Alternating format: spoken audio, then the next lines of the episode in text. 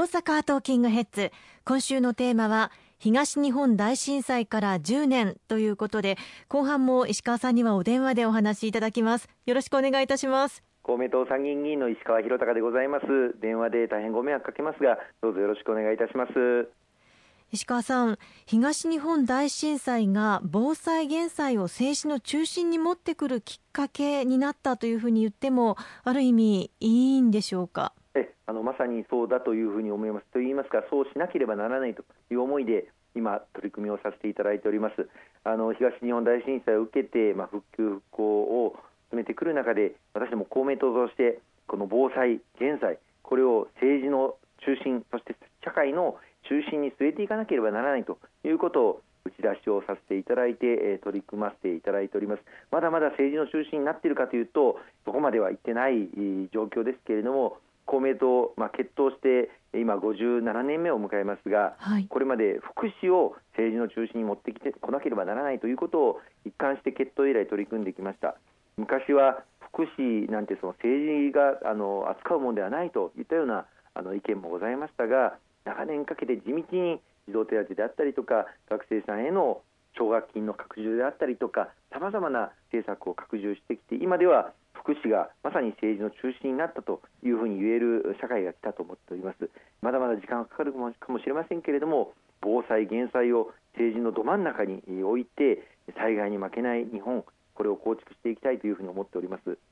東日本大震災から10年本当にあっという間の10年であったというふうに思いますが一方でまだ10年しか経っていないのかというような気がしている方もいらっしゃると思うんですね。まだまだ防災減災の取り組みというのは続けていかなくてはいけませんよね。そうですね。公明党としてもこの防災減災の取り組み最優先で続けていきたいと思っております。実はあの今年度令和2年度は防災減災の3か年の緊急対策というのを続けてきた、その最後の年に当たるんですね、はい、でこの4月からまあ令和3年度が始まるわけですけれども、この令和3年度以降、この3か年の緊急対策が終わった後一体何をするのかということがずっと決まってなかったんです、でそういう中で昨年の夏、来年度の予算の骨格を決めていく骨太の方針というのを議論する中で、当初、政府のこの骨太の方針案には、防災減災に関する記述が本当にうっすらとしかしかも昨年のコピペで持ってきたような内容しかついてなかったんですけれども、うんはい、こんなのとんでもないと言って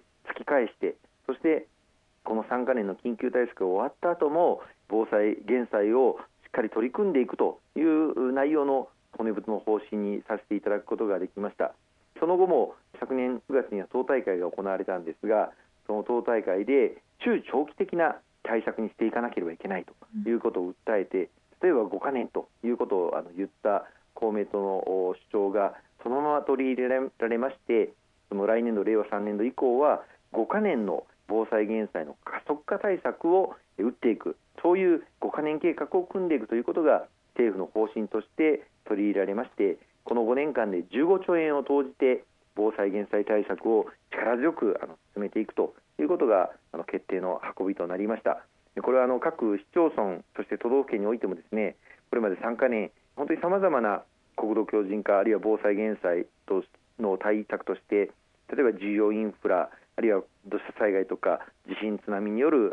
被害を防止するための緊急的に取り組まなければいけないさまざまな対応をしてきていただいたんですけれどもそれではまだまだ十分に終わっていないという地域がたくさんあります。公共建造物も老朽化あのしていますしあるいは水道管、下水管こうしたものも地震で老朽化していることによって破断してしまうということが相次いでおります。さらにはあの大阪でも数年前に大阪北部地震というのを経験しましたけれどもこうした突発的な地震に対して街の機能が十分に対応しきれていない。例えばモノレールがその後に停止をしてしまって数日間あの移動はすることができなかったりとかあるいは帰宅困難者の受け入れ都心部で勤務をされている方々が帰宅できない中でその方々を一体どのように受け入れていくのか課題は大変多くございました。そういったことも含めてソフト面ハード面ともにですね防災減災の取り組みを今後徹底して進めていかなければいけないと思いますね。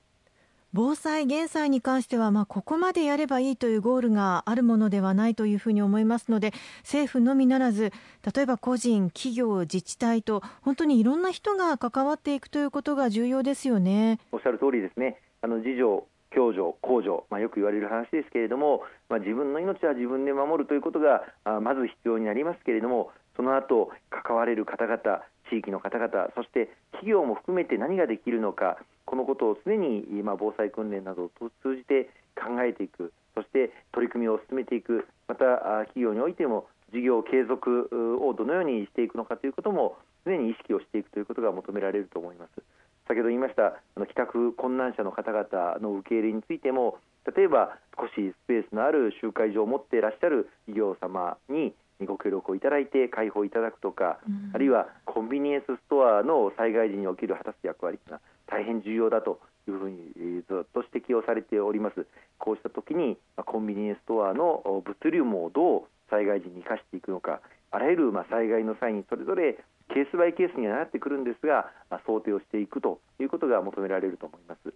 東日本大震災がもたらした教訓というのいろいろあるかと思いますが石川さんにとってはどんなことがありますか？そうですね。私ずっとあの東日本大震災東北の被災地に通わせていただいていろんな方から声をあのいただく中で改めて実感したのは、はい、あの地域の絆の重要性というのをしみじみと学ばせていただきました日頃からあの地域の皆様が、まあ、何でもないようなあやり取り日常的な会話また地域の方々への思いやりそういうことが強い地域ほど災害からの復旧復興も早かったなということをあの感じました。まあ、残念ながらあの東北の地域では津波による被害のために地域そのものを失われてしまって集団移転をして新しい地域を形成をしていかなければいけないというその大変な思いを聞かせていただいたこともありましたし地域の絆の重要性長年かけて、え暮らしてきたその地域の大切さ、あ人と人とのコミュニケーションというものの重要性というのを東日本大震災の最大のもたらした教訓ではないかというふうに思っていますね。そして風化をさせない、まあ、こういうことがあったということを忘れないということも大事なんでしょうね。そうですねあの公明党はあの2つの風との戦いということをずっとあの訴えてきましたつまり風評そして風化この2つの風との戦いこれこそが被災地の復旧復興に何よりも重要だというふうにあの申し上げてまいりました、まあ、風評以外はまあ言うまでもなくあってはならない福島第一原発の事故があったわけですけれども以上にこれに対する風評被害が広がってしまっていたこと正しい情報を正しく全国の国民の皆様にそして世界に発信をしていくということが必要であるということが一つ。それからやはりあの年月が経つにつれてこの未曾有の大震災の被害の状況が忘れ去られてしまう風化してしまうこのこととの戦いを続けるということが非常に大事だというふうに思います。そのためにも、まあ、今回10周年という節目の年でありますので改めてさまざ、まなメディア等でも報じられておりますが私たち一人一人が10年前のあの東日本大震災のことを思い起こして自分に今この地域で同じような災害があったらどのように行動するのかということをご自身はもとよりご家族で話し合うあるいは地域の皆様と話し合うそういうきっかけにしていただきたいと思いますね。今週もいろいろとお話しいただきましてありがとうございました。大変にありがとうございました。今後ともどうぞよろしくお願いいたします